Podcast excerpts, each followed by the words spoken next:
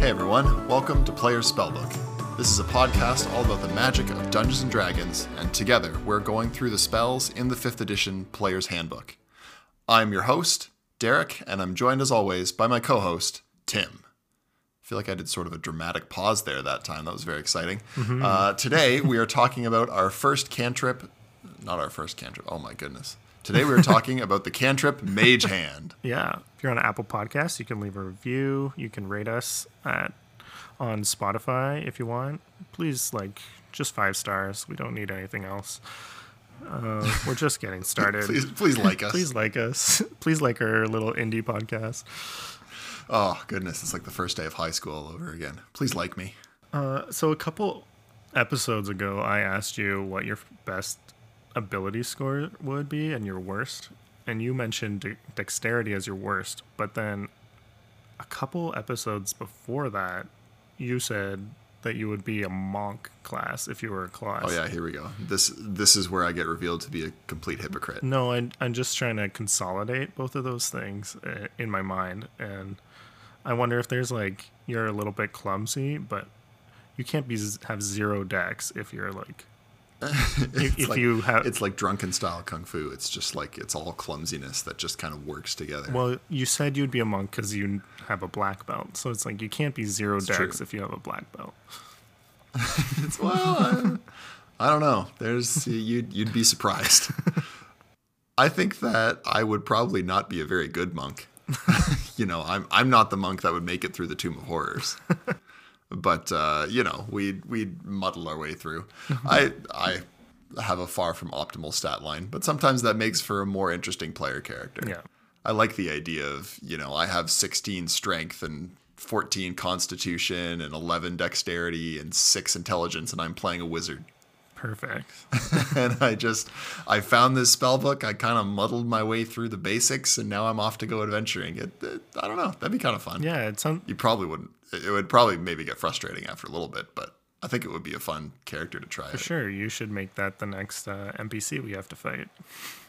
Well, apparently that's the kind of NPC I'm playing in real life. So Just a totally busted character. Yeah, I, I, yeah, I have to go. I, ha- I have to talk to whoever I need to talk to about re-rolling my stats. Yeah, I think that's why we play these games because we don't have good stats. Mage Hand is a cantrip that I need to pull up on my screen. Hmm. Mage Hand is a conjuration cantrip with a casting time of one action and a range of 30 feet. It has verbal and somatic components and a duration of one minute. A spectral floating hand appears at a point you choose within range. The hand lasts for the duration or until you dismiss it as an action. The hand vanishes if it is ever more than 30 feet away from you or if you cast this spell again. You can use your action to control the hand. You can use the hand to manipulate an object, open an unlocked door or container, stow or retrieve an item from an open container, or pour the contents of a vial. You can move the hand up to 30 feet each time you use it. The hand can't attack, activate magic items, or carry more than 10 pounds. This cantrip is available for the Artificer, Bard, Sorcerer, Warlock, and Wizard classes. Yeah. I think the most important thing everyone needs to remember is that this is not a ghostly skeletal hand like in Chill Touch. This is a spectral No, this is floating. this is a completely different hand. It's spectral and floating, not ghostly spectral floating hand. Although, if you were to take both Chill Touch and Mage Yeah. Hand, That's a lot of hands. uh, you could you could magically high five yourself. I guess Ooh, that would be kind of fun. wouldn't that be exciting? Yeah. Well, Tim, you have uh, played both a bard and a wizard, so you have some experience with the cantrip. What do you think about Mage Hand? I mean, this is one of those spells that's oh spells. This is a spell that's just ripe for shenanigans. So obviously, it's amazing. Yeah, I, I I love it. This is one of my favorite cantrips. Yeah, it's yeah as big as your imagination is. Basically, within thirty feet, of course. Your imagination cannot 30 feet, extend yes. outside of thirty feet. Your imagination cannot exceed 30 feet. But so long as you can contain your imagination to within 30 feet, yeah, this is this is all kinds of fun and useful. Yeah, it. Um, it's just, I. It's it's almost hard to think about specific situations because it's like there's just so many things you can do with it. Yeah, I mean this this cantrip is is so good and so fun that they designed an entire subclass around it in the Arcane Trickster. Because the the whole cantrip is designed to allow you to use Mage Hand all the time and for all sorts of things. Yeah. and it's just it just emphasizes how much fun this is. You can do things like I appreciate that it specifically points out that you can pour out the contents of a vial, which uh, heavily implies that you can use it to administer potions. Um, you can, for example, uh, give a torch to the mage hand and have it carry the torch out in front of you, so you can be your own torch bearer. Uh, we talked a little bit about how useful that is with the light cantrip. Right. You can use these, uh, use the hand to uh, activate traps from a safe distance. Uh, there's a reason that in old school D and D, you always entered the dungeon with a ten foot pole, so that you can poke things from a reasonable distance away, and hopefully not have you know metal gates slam down on you or fire gush all over your character. Yeah. Uh, you can do something similar with Mage Hand and just sort of poke around the dungeon and try to try to see what happens. You can turn a door that you suspect may be trapped from a safe distance away and just get to see what happens. Yeah. Yeah, there's so many ways you can just like I don't know, maybe it's almost more helpful to think about the limits to the spell rather than to try to imagine all the possible ways we could use it.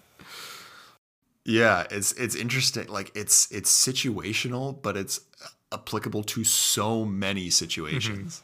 Mm-hmm. Yeah. If you're thinking hard, you can almost always find a way to make this useful. Mm-hmm. So let's talk a little bit about some of the drawbacks, I guess, to to frame our conversation a little bit.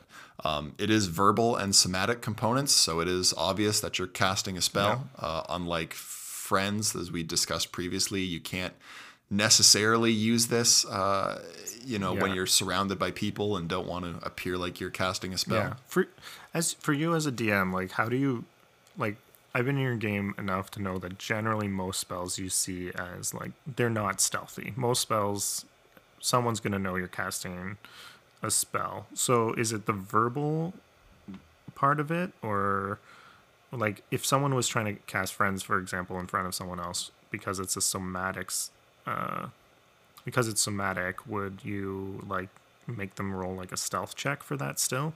Or like how do you gauge when a spell is yeah, stealthy I not? think.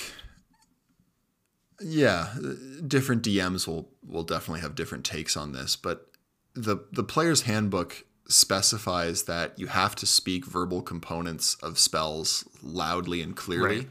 Uh, and so I don't necessarily allow players to like whisper something under their breath in order to cast a spell Right. maybe I would allow a, a character to like try to make a check of some kind to try to maybe weave verbal components into a conversation or um, say something without being noticed. Maybe if there's like a lot of background noise, you're in a marketplace or something, and, and that um, there there may be situations. Um, but generally, if a spell has a verbal component, then people are going to know that you're casting a spell somatic components i'm a little bit more lenient on i like the idea of making a sleight of hand check to try to disguise your somatic components uh, again maybe weaving it into like normal everyday sort of conversation or moving about or trying to like weave some hand signs under the table or something um, those i feel like are a little bit more negotiable Yeah. and then the material component depends on the material component. Right. If you're pulling out, you know, hundreds of gold worth of diamonds, people will probably notice that. but if you're, uh, you know, if your material component is, I think for invisibility, it's like gum Arabic and an eyelash hair or something like that. Like that's probably something you can disguise on your person, not too without too much difficulty. Yeah, yeah. I think that's So yeah, fair. it sort of depends. Yeah. But to, to me, the fact that Mage Hand has verbal components means that you're probably not going to be casting this Mm-hmm. out in the open without people noticing that you're casting a spell. yeah. Um, but if you need to, you know, use the Mage Hand to grab the keys off the wall that are hanging on the other side of the room uh, because you're locked up in a cell, maybe you just wait for the guard to leave the room and then cast it. You know, Right. there there are ways of of making it work, or get your friend to make a big noise and a distraction. Um, another downside of Mage Hand, though, is that it is visible. Yeah, for It is sure. a spectral floating hand that people can can notice In some ways it's more obvious than like especially if you're thinking about pickpocketing someone. Pickpocketing is like if you get close to someone and then steal or like pickpocket them Yeah. versus like a floating hand going towards them. If you're doing that in like a crowd, someone's gonna notice that. that's gonna yeah that's gonna stand out a little bit um, certain uh, subclasses well the, the arcane trickster subclass does allow you to make the hand invisible which is very handy if you'll excuse the pun um, because you can overcome that downside uh, and a bunch of other um, monsters in the monster manual to get mage hand uh, as a representation of like some psionic telekinesis where they get an invisible hand. So like the the githyanki and the githzerai have an invisible mage hand um, because it's basically telekinesis that they're using. Oh, interesting. so githyanki or githzerai characters uh, might be able to take advantage of that as well without having to do the arcane trickster dip Yeah, that's a good way to get around that. Yeah. Um, the hand can't ever be more than 30 feet away from Yeah. you. So you can't move the hand too far, and you also can't necessarily like walk away from the hand Yeah. uh, without it fizzling out.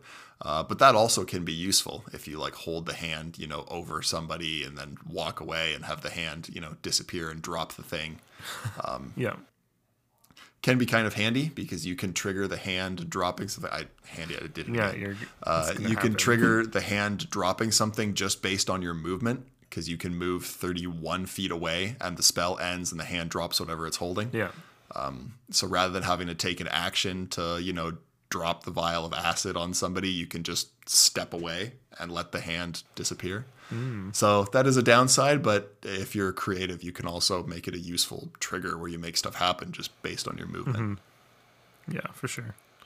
Uh, I, th- I think maybe one other limiting thing would be you're not picking locks. Like, for anyone to pick a lock, that's usually a two-handed uh, activity. So, I'm with one spectral hand. I'm not sure that you would be able to do that, but I guess that would probably be whether your DM allows it or not.